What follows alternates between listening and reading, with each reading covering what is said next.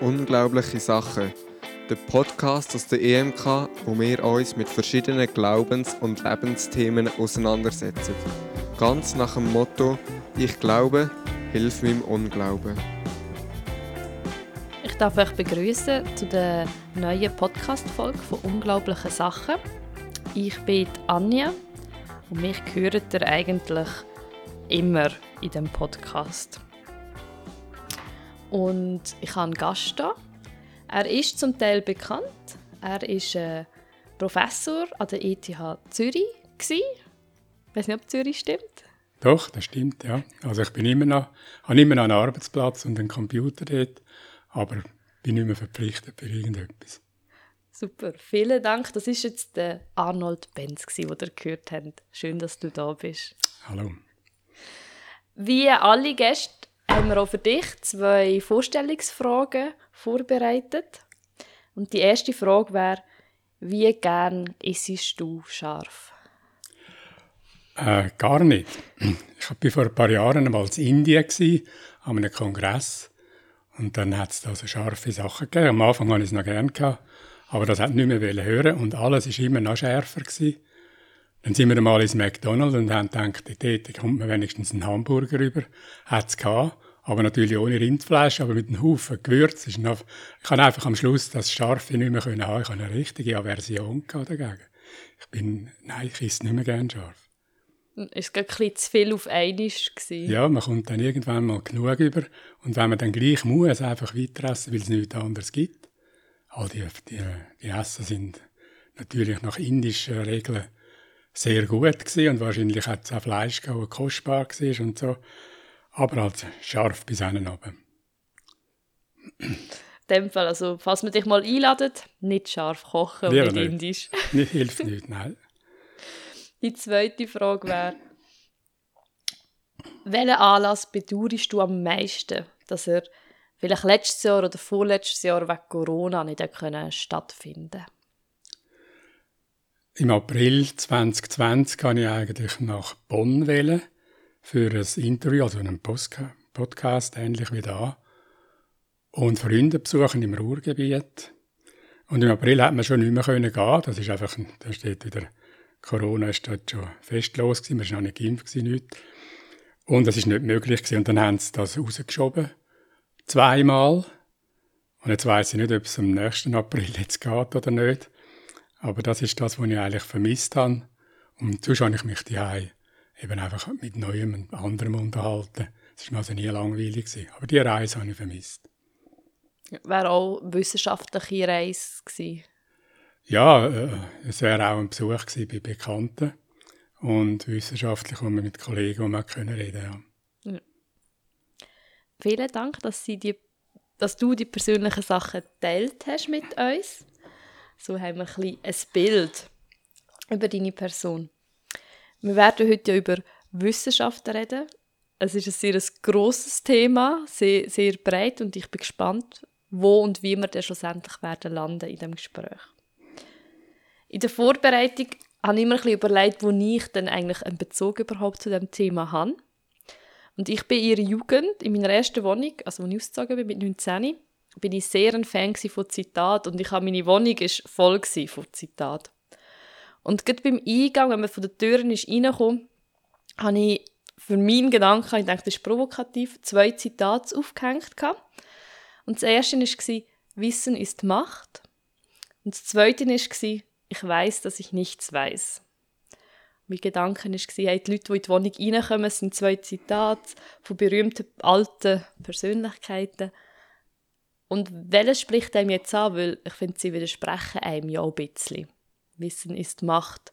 Und ich weiß, dass ich nichts weiß. Und ich wollte dich fragen, welches würde ich jetzt gerade zuerst ansprechen? Sind beide ein bisschen wahr? Und wenn man es extrem nimmt oder wörtlich, dann sind sie auch falsch. Also das Wissen ist sicher Macht, weil man kann vorausplanen. Wenn ich weiß, wie, wie das Wetter wird, kann ich mich ein bisschen einteilen und kann etwas entsprechend planen. Es ist aber nicht so eine Macht, dass man jetzt eben kann alles wissen. Das sagt dann das zweite Zitat. Man weiß vieles nicht und wenn man denkt, was wichtig ist, Wenn es wirklich wichtig ist im Leben, dann weiß man es eher nicht. Also die Lebensfragen, wenn es ums Selbstwissen geht, dann ist man eigentlich immer, sind alle am gleichen Ort beim Nichtwissen, wie es weitergeht. Was machen wir in einem Jahr? Wir wissen ja nicht, was wir in einem Monat machen. Also da wissen wir wirklich nicht. Also könnte man das jetzt auch schon ein bisschen auf die Wissenschaft anwenden, diese Zitat. Es ist Macht, wenn man Wissen erlangt, wenn man etwas studiert, wenn man sich informiert, aber man muss auch so ein bisschen demütig sein oder sich daran denken, man ist jetzt nicht der, der alles weiß. Irgendwo hat das Wissen immer Grenzen und ist nicht alles berechenbar.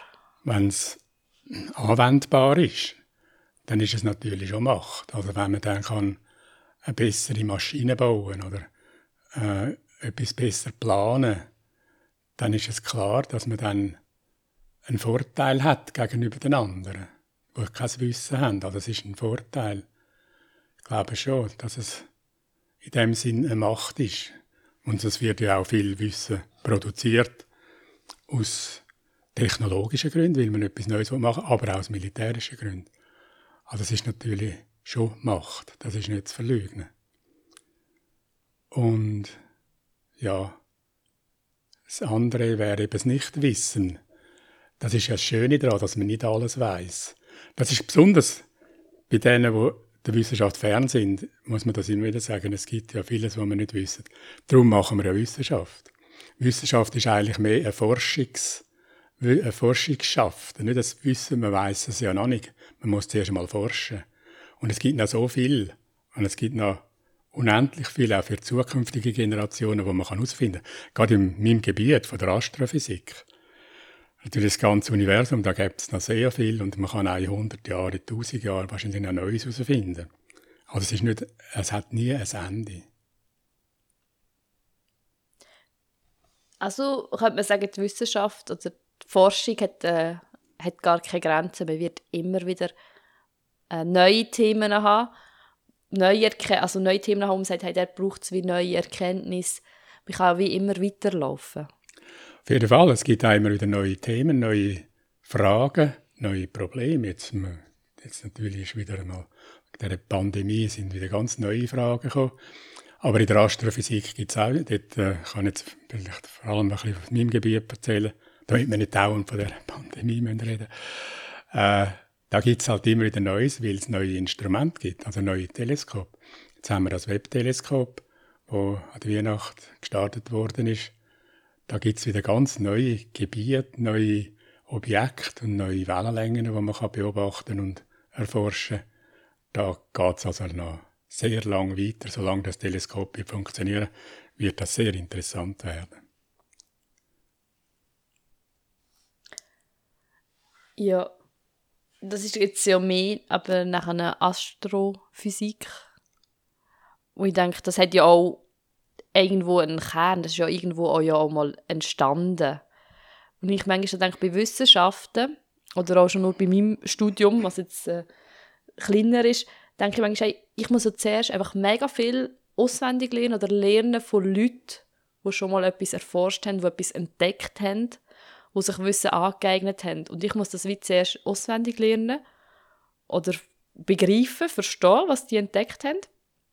Und dann kann ich erst selber auf mich auf den Weg machen, um selber Sachen ausprobieren, herauszufinden. Ist das auch so ein bisschen, ist das so ein, ein Zweig, so funktioniert Wissenschaft? Ja, man wollte mal, man staunt mal. Machen wir ein einfaches Beispiel in der Astronomie. Warum geht die Sonne auf am Morgen? Da haben die Leute natürlich früher immer gedacht, das ist ja komisch. Im Westen geht sie unter und dann kommt sie am anderen Tag im Osten. Hoffentlich geht sie nie verloren unterwegs. Aber ah, das war ein echtes Problem, oder? Mm. Die haben das nicht können erklären. Das hat viel gebraucht, bis man gemerkt hat, ja, die Erde dreht und nicht Sonne, oder? Das ist lang gegangen. Also eben, wo fängt die Wissenschaft an? Ja, man wundert sich einmal. Man staunet.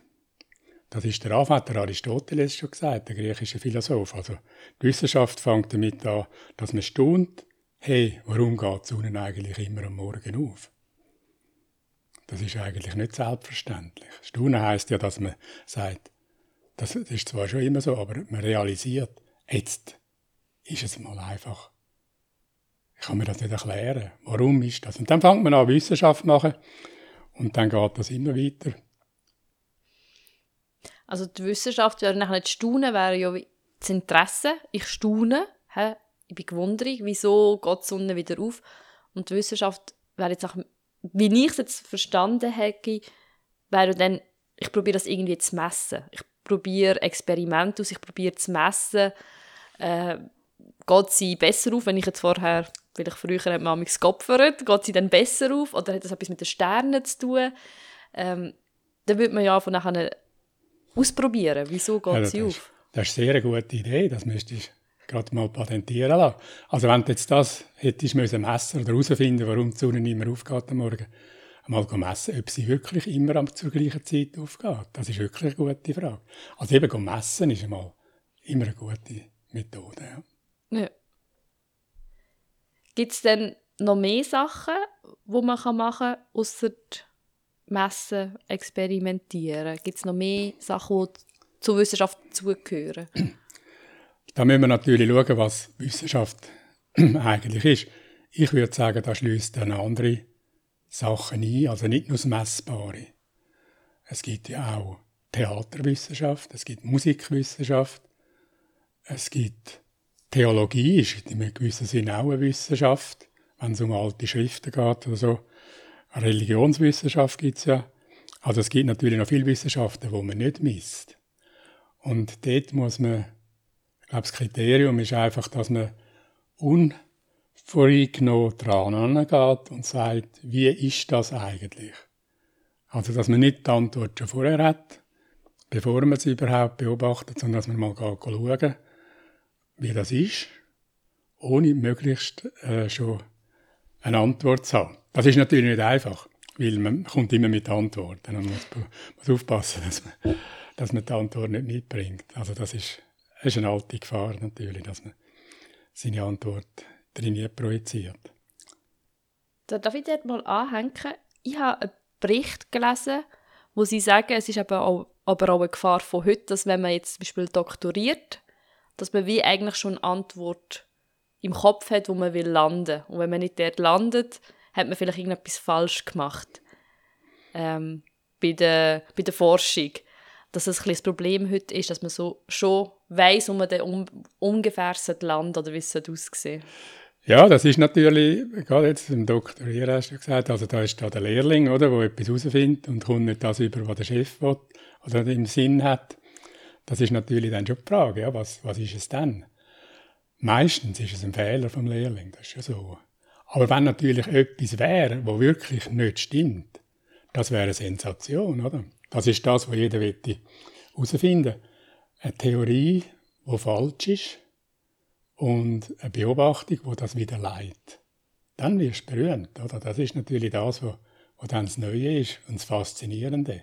Man muss sich dann durchsetzen natürlich, dass man nicht einen Fehler gemacht hat. Aber dort liegt dann wirklich das Potenzial, dass wirklich etwas Neues kommt.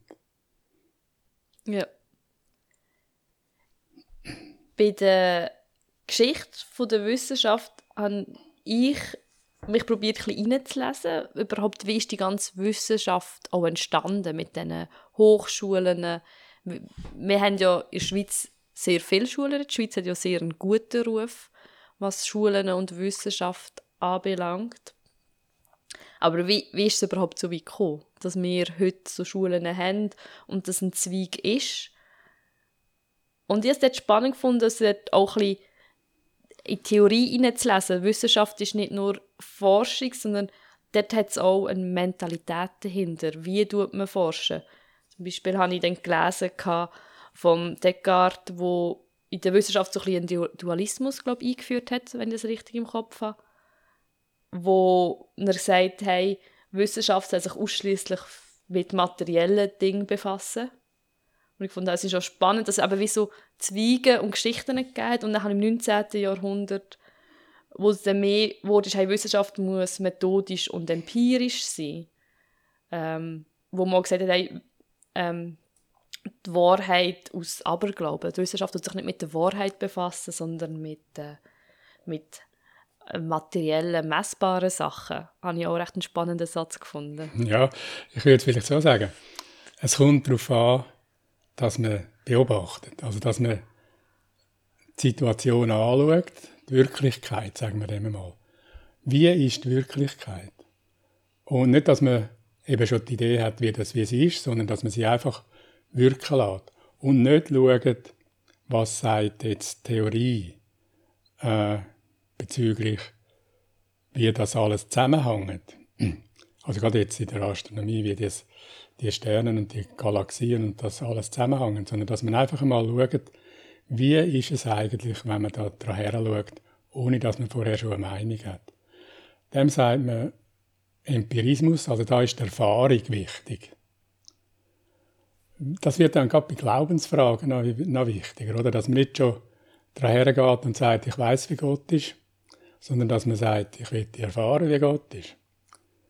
Äh, von dort aus muss es irgendwie gehen. Und wie das Leben ist, das natürlich, oder wie das ist, wenn man verheiratet ist, also dass man da nicht von, von Theorien ausgeht, wie es müsste sein, sondern mal schaut, wie es eigentlich ist und dann entsprechend äh, das auch zur Kenntnis nimmt und die Wirklichkeit dann annimmt oder auch verändert.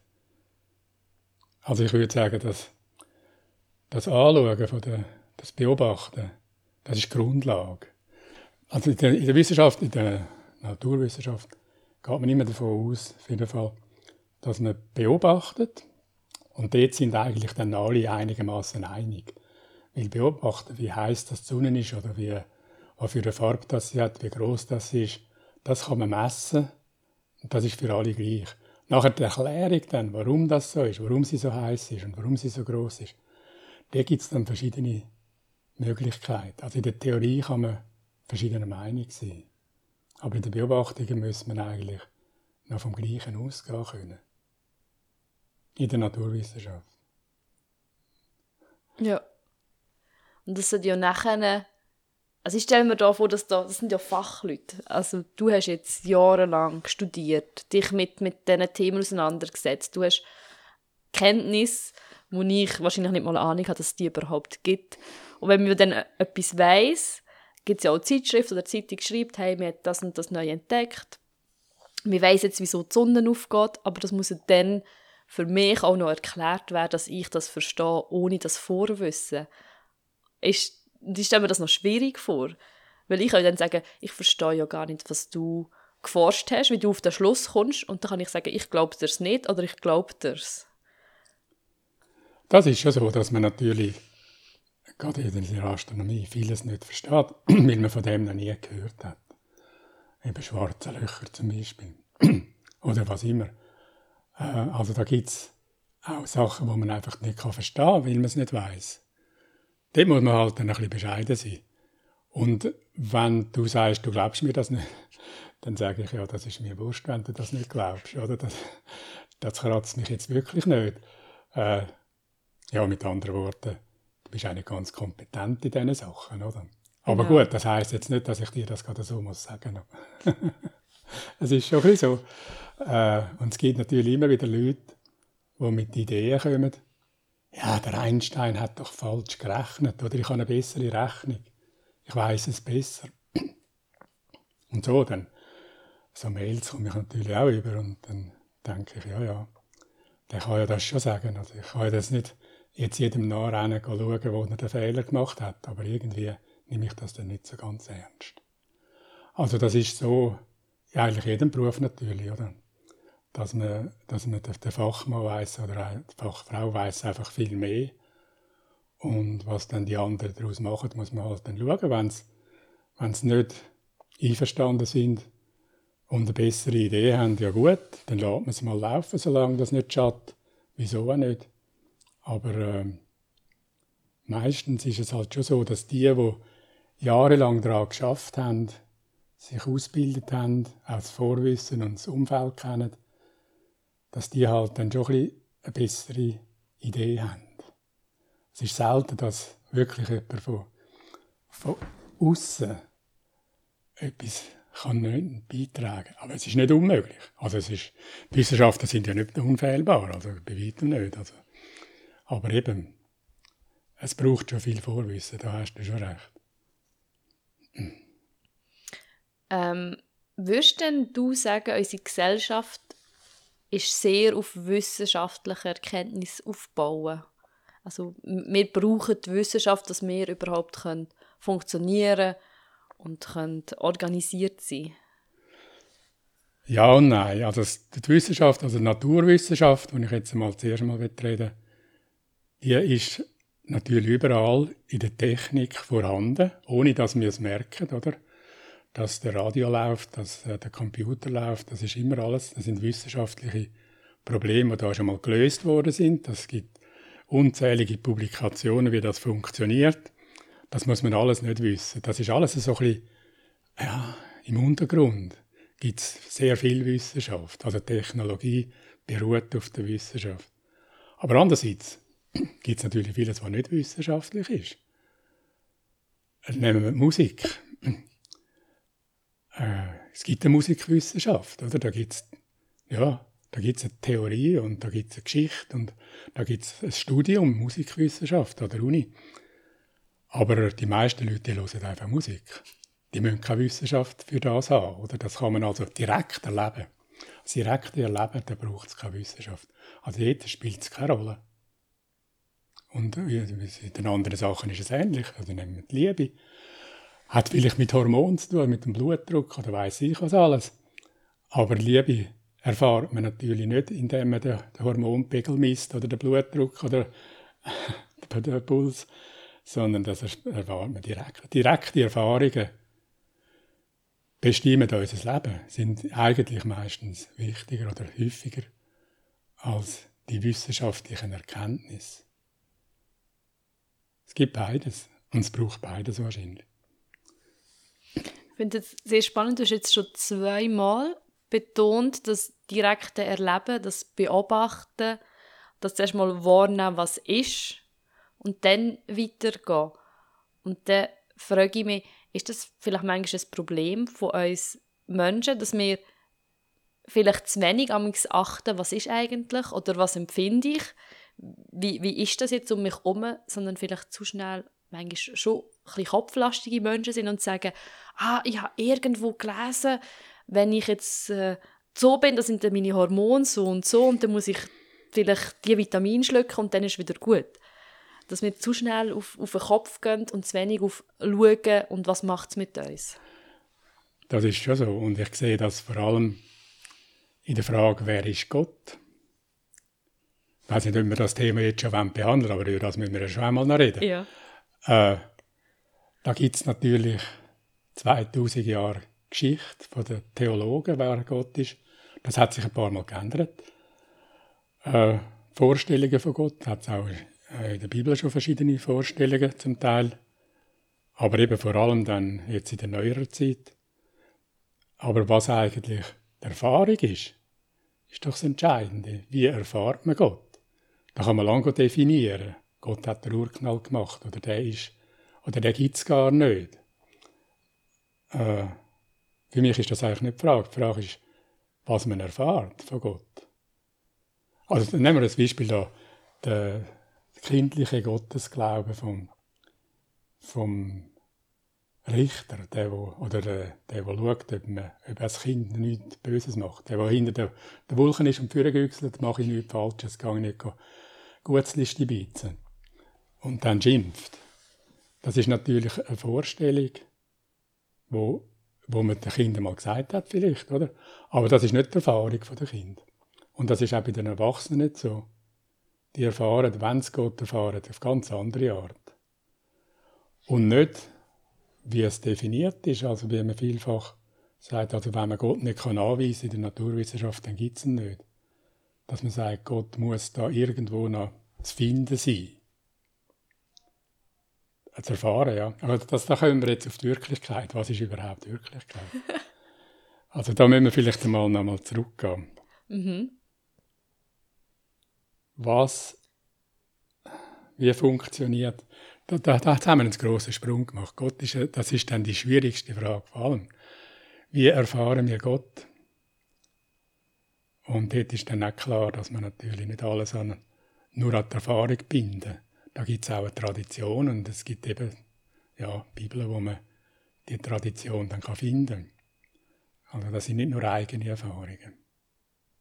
Das sind gesammelte Erfahrungen von ganz, ganz vielen Menschen, in dem Fall eigentlich. Wenn man ja auch die Bibel würde nehmen aus Schlüssel, wo man über Gott lesen kann. Und jetzt mehr, oder ich habe eigentlich auch schon vielen Leuten gesagt, hey, in der Bibel kann man eigentlich auch Gott erfahren.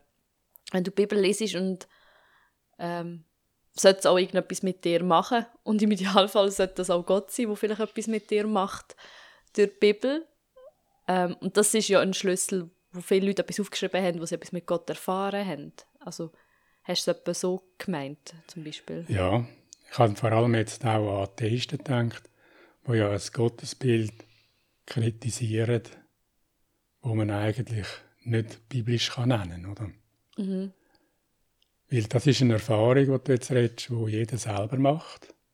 Das ist nicht etwas, was man festhalten und an die Wand hängen kann. Also das sind nicht Messungen, die objektiv, also wo alle das Gleiche messen, sondern das, das ist eine Begegnung, ein Du, wo man muss als Mensch, als Person erfahren Und in dem Sinn ist es eben nicht eine Naturwissenschaft, die Gotteserfahrung, sondern das ist, das ist eine, eine existenzielle eine Lebenserfahrung. Manchmal ich glaube es ist auch etwas, wo man sich muss auch wollen, darauf einlassen. Und ich denke, man kann auch Angst davor haben, weil es ist ja wie auch eine neue Dimension, hey, lade ich mich ein, dass es da einen Gott gibt und dass ich Erfahrung mit ihm mache. Ich denke, das ist manchmal vielleicht für ein paar Leute auch ein wie ein Sprung ins kalte Wasser, weil das nicht ihre, ihre Welt, nicht ihre Realität hineingehört. Und dann wirst machst so eine Erfahrung oder du lässt so eine Erfahrung zu, oder, also zu, du tust sie anerkennen, dass du so eine Erfahrung gemacht hast. Ja, also mir, mir begegnet das noch als physikalische Gottesbeweis. Also Leute, die, die sagen, Gott kann man erfahren, weil die Physik nicht alles kann erklären kann. Also zum Beispiel die Unschärfe in der Quantenmechanik. Mhm. Das kann man nicht erklären. Da gibt es etwas, was nicht bestimmt ist, was zufällig ist. Und das ist natürlich physikalisch richtig. Aber das würde ich jetzt sagen, das ist nicht dort, wo Gott ist. Hat nicht, mit, nicht direkt mit Physik zu tun. Also man kann nicht Physik studieren und meinen, man könnte damit Gott finden. In der Unschärfe oder in den unerklärten Problemen von der wie die Erde entstanden ist, da gibt es noch sehr viel Unbekanntes. Oder? Darum machen wir eine Wissenschaft, um das herauszufinden. Also kann man nicht in jeder Lücke sagen, aha, jetzt haben wir, jetzt haben wir Gott, jetzt da haben wir ihn jetzt fest. Oder? Das kann man nicht erklären. Es gibt immer Erklärungen in der Naturwissenschaft. Ja. Also man kann mit Naturwissenschaft wie nicht sagen, da ist Gott oder da ist Gott nicht. Ja gut, ist in einem, in einem Zufall, wenn jetzt irgendwie ein Zufall passiert und Zufall gibt es natürlich, ist jetzt das Gott oder nicht? Und das Gegenteil, wenn es nach scharfen Gesetzen abläuft, also die Erde kreist um die Sonne herum und hat der Gott nichts mit dem zu tun, mit dieser Ordnung. Es ist ja interessant, dass die Griechen haben eigentlich in der Ordnung haben sie das Göttliche gefunden. Haben sie gefunden, das ist, aha, das ist das Ewige, das, das Geordnete, das Schöne. Und der Zufall, das ist eigentlich das Wüste, das wollen wir gar nicht. Und wir sehen es manchmal umgekehrt, dass wir im Zufall Gott sehen und im, im regelmäßigen, gesetzmäßigen sagen wir, ja, das passiert ja einen Weg, das ist halt so da hat Gott gar keinen kein Platz. Ja, da kann man sich fragen, er muss irgendwie beiden Platz haben, habe ich das Gefühl, oder? Mhm. Im Zufall und im Regelmäßig. Was ja immer noch dazu kommt, ist das Zeit. Dass es Zeit gibt. Das Ganze findet ja noch. Aber das ist ein kompliziertes Thema. Zeit weiß man eigentlich nicht, warum es eine Zeit gibt. Oder eine Zeit, ein Zufall muss ja können fallen. Vorher weiß man es nicht und nachher wenn man gewürfelt hat, weiß man es. Aber da gibt es eine Zeit, die muss geben. Das ist aber, da kommen wir auf eine philosophisch schwieriges Schiefebene. aber dort würde ich sagen, dort liegt eben viel drin, wenn man darüber nachdenkt, was ist eigentlich Zeit. Mhm. Weiß nicht, Das wäre auch mal ein Podcast-Thema. Ja, Zeit, ja. Lebenszeit. Man braucht dann ein bisschen mehr Zeit vielleicht, ja, genau. Also es gibt eben, es gibt nicht nur die physikalisch messbare Zeit mit der Uhr, es gibt auch Lebenszeit, die einen Anfang hat und ein Ende. Und das ist dann ganz etwas anderes als eine Uhr, die ewig tickt. Mhm. Ja, ich glaube schon nur, das zu verstehen, ist ja dann auch schwierig. Wenn ich jetzt überlege, hey, probiere die Welt wahrzunehmen und zu überlegen, hey, auf dieser Welt sind ganz, ganz viele Menschen und das hat nachher auch zu tun mit, mit Wahrnehmung oder Wirklichkeit. Und jede Person hat irgendein Empfinden und hat eine Zeit und lebt etwas. Und wenn man nachher auf Gott will zurückkommen, würde ich sagen, hey, jede Person tut vielleicht auch in ihrem Leben in dieser Zeit irgendwie Gott begegnen, Gott erfahren in verschiedenen Sachen. Und das irgendwie zu bündeln und auf einmal Wort zu nehmen, finde ich mega gross und fast nicht möglich so das Weltgeschehen probieren zu verstehen. Ja, es gibt also die religiösen Erfahrungen gibt es natürlich verschiedene. Zum Beispiel eben im Leben, dass man, man hat irgendeinen Verlust, ein Verwandter oder Verwandte stirbt und ein Angehöriger. Das ist natürlich ein, ein großes Problem und ein Loch, eine Lücke. Und dann merkt man aber vielleicht auch, dass es dort wieder etwas Neues gibt. Also eine Art wie ein Geschenk, wieder eine neue Begegnung, die dann möglich wird. Eine neue Zeit, die wieder geschenkt wird. Dann, also die Erfahrung, dass einem etwas geschenkt wird, ist natürlich schon. Oder dass man geführt wird. Das sind natürlich religiöse Erfahrungen. Aber es gibt dann, natürlich die biblischen Erfahrungen, das sind ja zum Teil Visionen. Oder dass man Gott hört oder dass man Gott sieht würde ich jetzt sagen, das sind Visionen. Also das sind, wie das dann genau passiert ist, das können wir natürlich nicht mehr rekonstruieren, aber so Sachen gibt es heute noch. Dort gibt es verschiedene Arten zum Gott erfahren. Und dass das immer der gleiche Gott ist, ja, das muss man halt dann, äh, das muss man dann zusammenbringen irgendwie. Ja. Gibt es in der Bibel also ich bin ein bisschen suchen, ob es es überhaupt gibt, Bibelstellen, die sich auf Gott und Wissenschaft beziehen. Wissenschaft im heutigen Sinn gibt es natürlich noch nicht so lange. Das gibt es also seit vielleicht 500 Jahren, knapp, knapp 500 Jahre, 400, wo man also so unvoreingenommen daran hergeht und probiert zu erklären. Aber es hat in der Bibel sicher Stellen, wo man kann sagen, das ist eine Art eine Wissenschaft, das ist ein Wissen, das die Leute hatten. Vielleicht auch mehr ein Weltbild.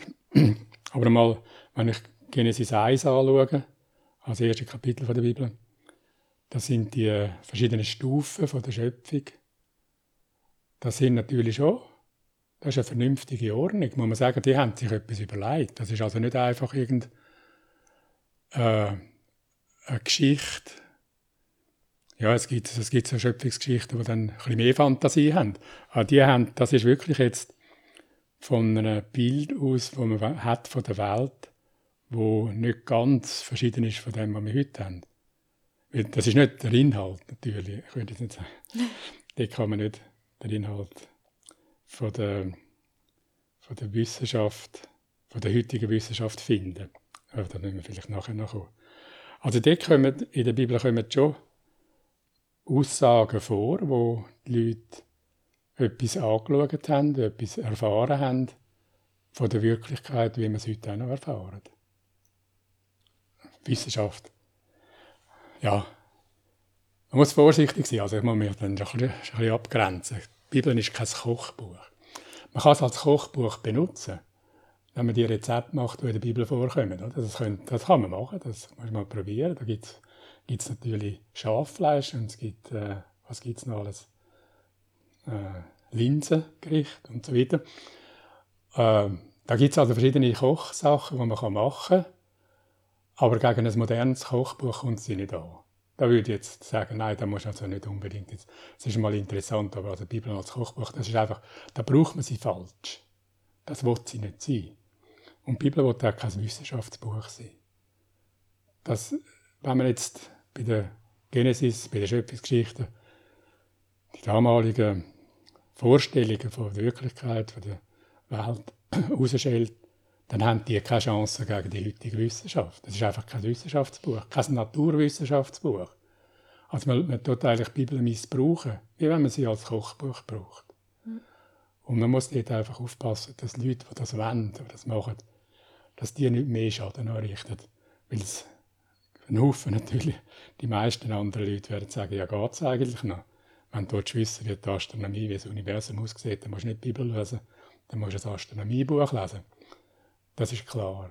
Aber Vorstellungen, wo, wo äh, heute noch verheben, das finden wir durchaus in der Bibel. Die haben sich, die haben sich, also sind die besten Leute da, die sich das überlegt haben. Ähm, du hast jetzt wieder Sachen angesprochen, die mich gerade ein bisschen erinnern. Du hast schon gesagt, so Atheisten manchmal, oder auch Christen, kenne ich auch ein paar, die ein verzerrtes Bild von Gott haben. Eben so der, der, der hinter den Wolken hockt und schaut, dass man nichts Falsches macht. Also ich glaube, das Bild kommt nicht von irgendwo, sondern das haben, finde ich, auch Christen, tun das ja auch sagen, eben Eltern, die ihren Kindern das so weitergeben, die vielleicht selber gar keinen persönlichen Glauben haben, aber Kinder nutzen als Erziehungsmittel, wie man vielleicht auch den Samichlaus braucht als Erziehungsmittel. Und in der Bibel, glaube ich, mit dem Buch haben wir Christen auch in der Geschichte etwas falsch gemacht, dass wir es aus Wissenschaften anschauen Und wir haben gesagt, hey, Gott hat die Welt, die muss in 7, 24 Stunden Tag gemacht sein, sonst zweifeln wir an unserem Gott, weil das steht so in der Bibel. Und dass wir so auch vielleicht der Wissenschaft oder der wissenschaftlichen Erkenntnisse, dass es wie so dann den Gegenpol hat gegeben, entweder Wissenschaft oder entweder der Bibel, weil man es so wörtlich versteht und sie wissenschaftlich verstanden hat und auch so gelehrt hat. Und dann ist das aufgebrochen und man ist weitergewandert. Und ich glaube, das Bild aber, dass Christen die Bibel aus Wissenschaft anschauen, das ist bei ganz vielen Leuten immer noch im Kopf. Und darum ist das, glaube ich, auch immer so ein, ein Thema. Ja, das ist ein gutes Thema. Also wichtig ist mir einfach, dass das eigentlich, wenn man sich die Bibel so anschaut, dass man dann missversteht was eigentlich dort die Frage ist und was eigentlich die Bibel sagen Die moderne Wissenschaft die dort erklären, wie etwas entstanden ist. Also zum Beispiel, wie die Sonne entstanden ist. Da haben wir schon gewisse Vorstellungen, wie die Erde entstanden ist, wie die Menschen entstanden sind. Wie?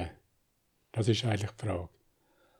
Aber in der Bibel finde ich dann, ist viel wichtiger die Antwort auf die Frage, was ist der Mensch? Was? Also auf die Was-Frage wie im Psalm nicht, was ist der Mensch, dass du seiner gedenkst? Oder ist doch eine schöne Was-Frage. Was ist der Mensch? Was ist die Bedeutung? Da kann man lange mit Chemie kommen. Es sage vor allem Wasser in unserem Körper und vielleicht noch ein paar organische Moleküle. Oder mit Biologie, wie, wie da die Selektion gegangen ist und die Evolution. Das erklärt noch nicht, was der Mensch ist, dass du deiner gedenkst. Dass du seiner gedenkst. Also warum sich Gott mit Menschen ab, abgibt. Die Was-Frage, das ist eigentlich die Frage, die äh, Genesis 1 und 2 beantwortet.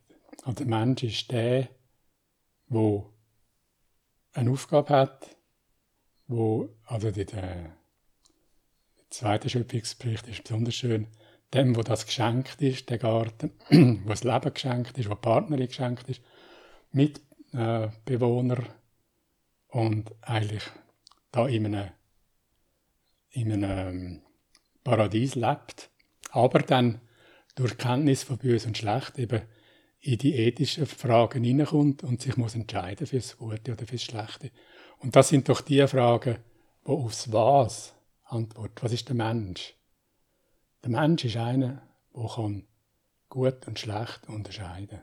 Das unterscheidet ihn von den allen anderen Lebewesen. Und darum sind das eben Fragen, die die Naturwissenschaft nicht beantworten kann. Die Biologie kann das nicht sagen, was der Mensch unterscheidet.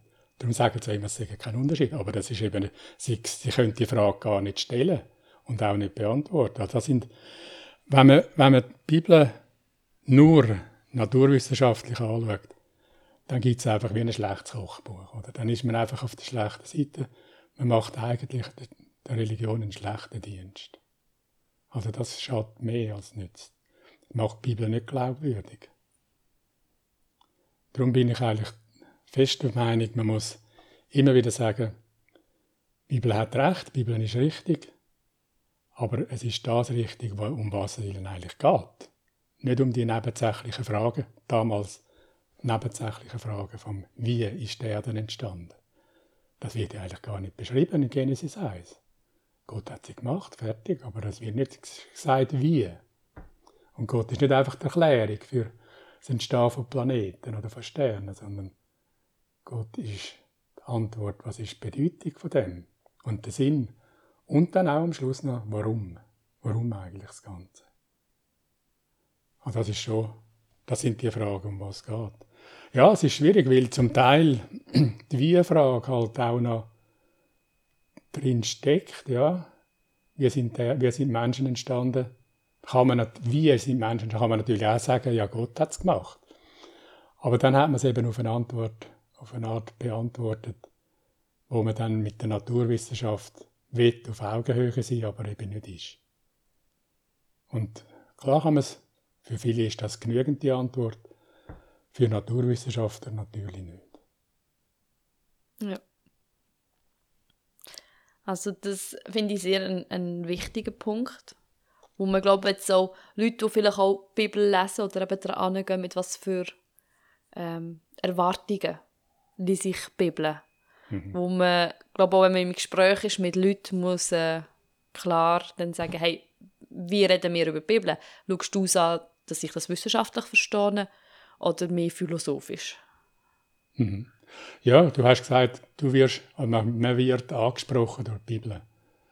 Man wird angesprochen auf das Verhältnis zu Gott oder auf das Verhältnis zum Mitmensch, aber nicht auf das Verhältnis zu der, Nat also nicht auf Naturwissenschaft. Also das habe ich jetzt noch nie gehabt, dass ich die Bibel gelesen habe und gesehen habe, aha, jetzt weiß ich, wie schwarze Löcher funktionieren. das ist einfach nicht, wie man angesprochen wird. Das stimmt ja. einfach nicht. Da, gibt's, da muss man ein bisschen unterscheiden. Äh, und die Bibel ist für, wenn sie anspricht, wenn einem da Gott anspricht, die Bibel, dann ist das schon sehr viel. Mehr als schwarze Löcher. So, jetzt haben wir schon über ganz viel geredet und ich glaube auch viele Themen angesprochen, wo wir gar nicht haben können weiterreden Aber wir haben ein bisschen angeschaut, was ist Wissenschaft, wo begegnen wir Gott? Und jetzt wie ähm, kann man die Bibel lesen? Und wie ist die Bibel zu verstehen. Gibt es noch ein Thema, das du gerne noch würdest erwähnen oder noch anschneiden am Schluss? Ja, gerade jetzt letzte, in den letzten Tagen ist mir ein Mail geschickt worden von einem Philosoph, probiert zu erklären, warum er nicht an Gott glaubt. Er hat da irgendwie argumentiert, wenn Gott allmächtig ist, allwissend, allgütig, wie kann er dann zum Beispiel zulassen, dass es Erdbeben gibt, wo so viele Menschen umkommen? Könnte er nicht eine Welt machen, wenn er ja allwissend oder allmächtig ist, wo keine Erdbeben vorkommen? Und da denke ich mich jetzt ein typisches Beispiel, wie da ein Gottesbild konstruiert worden ist, allmächtig. Was heißt denn das? Das ist gar keine Erfahrung von uns, wir wissen gar nicht, was das ist. Allwissend. Wer ist denn allwissend? Also das ist doch eine, das ist keine Erfahrung. Wir lernen ja immer in der, in der Naturwissenschaft, dass jede Antwort gibt wieder neue Fragen. Also das, das wissen wir gar nicht. Wie soll Gott? Das ist eine Vorstellung, die wir gar nicht haben können in unserer Wirklichkeit. Aber das, sind, das ist eine Konstruktion von einem Gottesbild was es schon im 18. Jahr, im 16., im 17. Jahrhundert schon gibt. Und dann eben zu Widerspruch führt. Das ist eine konstruktive Wissenschaft und hat eigentlich nicht mit der Erfahrung, mit der religiösen Erfahrung zu tun, die wir machen. Ich würde sagen, nicht auf solche philosophische, rationale Diskussionen sich einlassen, die führen zu nichts. Das ist sowieso falsch. Der Gott gibt es gar nicht. Der, der da so konstruiert wird gehen auf die religiösen Erfahrungen. Das ist das, was biblisch ist. Das sind nämlich alles auch Erfahrungen, die dort festgehalten werden. Also da muss man unterscheiden, diese Gottesbilder, was es noch verschiedene Varianten gibt heute, die zum Teil auch gebraucht werden, zum zu beweisen, dass es Gott gar nicht geben kann, der konstruierte Gott. Das, das findet mir noch wichtig, die, die Erfahrungen, die religiösen Erfahrungen, die eigenen, und dann probieren halt, was ist zwar ein bisschen schwierig, in der Bibel manchmal die religiösen Erfahrungen so zu verstehen, dass es für uns auch noch irgendwie vernünftig ist, weil wir erfahren dann nicht unbedingt das Gleiche. Ja. Brennende Dornbüsche zum Beispiel sind relativ selten. Aber auch da sind sie selten gewesen, oder? Das muss man sich auch immer wieder klar sein. Ja, da würde ich einfach sagen, da ist, da ist wichtig die eigene Erfahrung und nicht das rationale Argumentieren, wo man eigentlich nie ankommt, was seit ein paar hundert Jahren schon immer in Sackgassen geführt haben. Also es ist eigentlich jetzt ein bisschen Ermutigung vielleicht auch für die Zuhörenden, mal ein bisschen das eigene Gottesbild zu hinterfragen. Was, wie sehe ich Gott? Was habe ich für ein Bild von ihm? Wie stelle ich ihn mir vor? Und erlebe ich das auch so? Habe ich Gott schon so erfahren? Habe ich Gott vielleicht noch gar noch nie erfahren? Möchte man sich mal auf die Suche machen nach Gott? Dann weiss man, okay, ich muss äh, mit Erfahrungen anfangen und nicht, wenn ich mich auf die Suche mache nach dem, was weiß ich jetzt über Gott. Ja, das ist immer die Frage, wie kann man das verstehen? Wo zum Beispiel die Bibel steht über Erfahrungen. Wie können wir das heute verstehen? Das ist auch das, worum es eigentlich geht. Es gibt ja in der Wissenschaft viele Leute, ah, wie sonst auch natürlich, die nichts anfangen mit dem Begriff Gott. Die verstehen einfach gar nicht, um was es geht. Sie sind nicht dagegen, sie sind nicht Atheisten. Aber sie wissen nicht, um was es geht.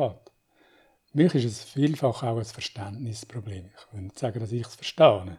Aber man muss sich bemühen und muss sich auch ehrlich zugeben, dass man etwas nicht versteht. Und dass man es auch nie wird ganz verstehen was Gott ist, das ist klar. Also es nicht verstehen, das muss man akzeptieren und man muss es, es muss einem nicht entmutigen, aber es, es kann wirklich der Grund sein, warum man sich wieder mal neu könnte mit dem vertiefen. Ja, es nicht, nicht aufgeben. Also man muss nicht etwas verstehen, um eine Erkenntnis, also man darf ja auch wundern und gleich eine Erkenntnis haben. Kann man das auch so sagen? Sich wundern ist immer gut, ja.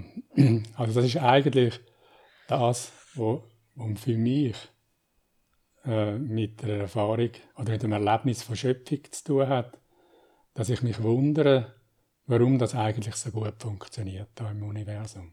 Das ist eigentlich schon verrückt. Da gibt es also unendlich viele Prozesse, die am Schluss dazu führen, dass wir da können, äh, zusammensitzen auf dem schönen, bequemen, schön warmen Planet Erde, wo alles hat, was man braucht. Vielen Dank. Ich glaube, wir sind jetzt so ein am Ende des Gesprächs angekommen und ich es faszinierend, weil wir sind am Anfang schon beim Wundern waren. Wir äh, wundern sich, wieso die Sonne aufgeht und jetzt sind wir am Schluss wieder beim, beim Wundern und darüber staunen, was wir alles haben, was alles da ist beim, beim Planet, dass wir hier, hier existieren und so reich beschenkt sind. Vielen Dank, dass du nach Aarau gekommen bist und für die Worte, die wir haben hier dürfen miteinander führen Bitte, danke dir für das Gespräch. Und ihr Zuhörenden, ich hoffe, für euch war es spannend. Ihr könnt folgen. Wir haben viele Themen eben angeschnitten Vielleicht ist es gerade Inspiration noch für weitere Podcast-Themen gewesen. Wir haben einen äh, Link wo auf der EMK Aarau Homepage, wo ihr uns dürft eine Nachricht zukommen lassen, mit Rückmeldungen, mit Sachen, wie hat euch jetzt das vielleicht bewegt? Hat es etwas angeregt bei euch? Hat es mehr Fragen aufgewühlt? Was für ein Thema sollten wir jetzt auf diese Folge hier unbedingt noch weiter behandeln? Ihr dürft uns gerne kontaktieren und Rückmeldungen geben. Wir freuen uns, von euch zu lesen und zu hören, was das bei euch auslöst. Ich möchte am Cedric danken und jetzt das mal auch noch am TDS, wo mitgeholfen hat, dass wir den Podcast können machen und dass er so dann rauskommen kann. Und so wünsche ich euch zwei gesegnete Wochen und ein gutes Staunen und Erleben von Gott und von der Welt und ich bin gespannt, was das mit euch macht. Habt's gut!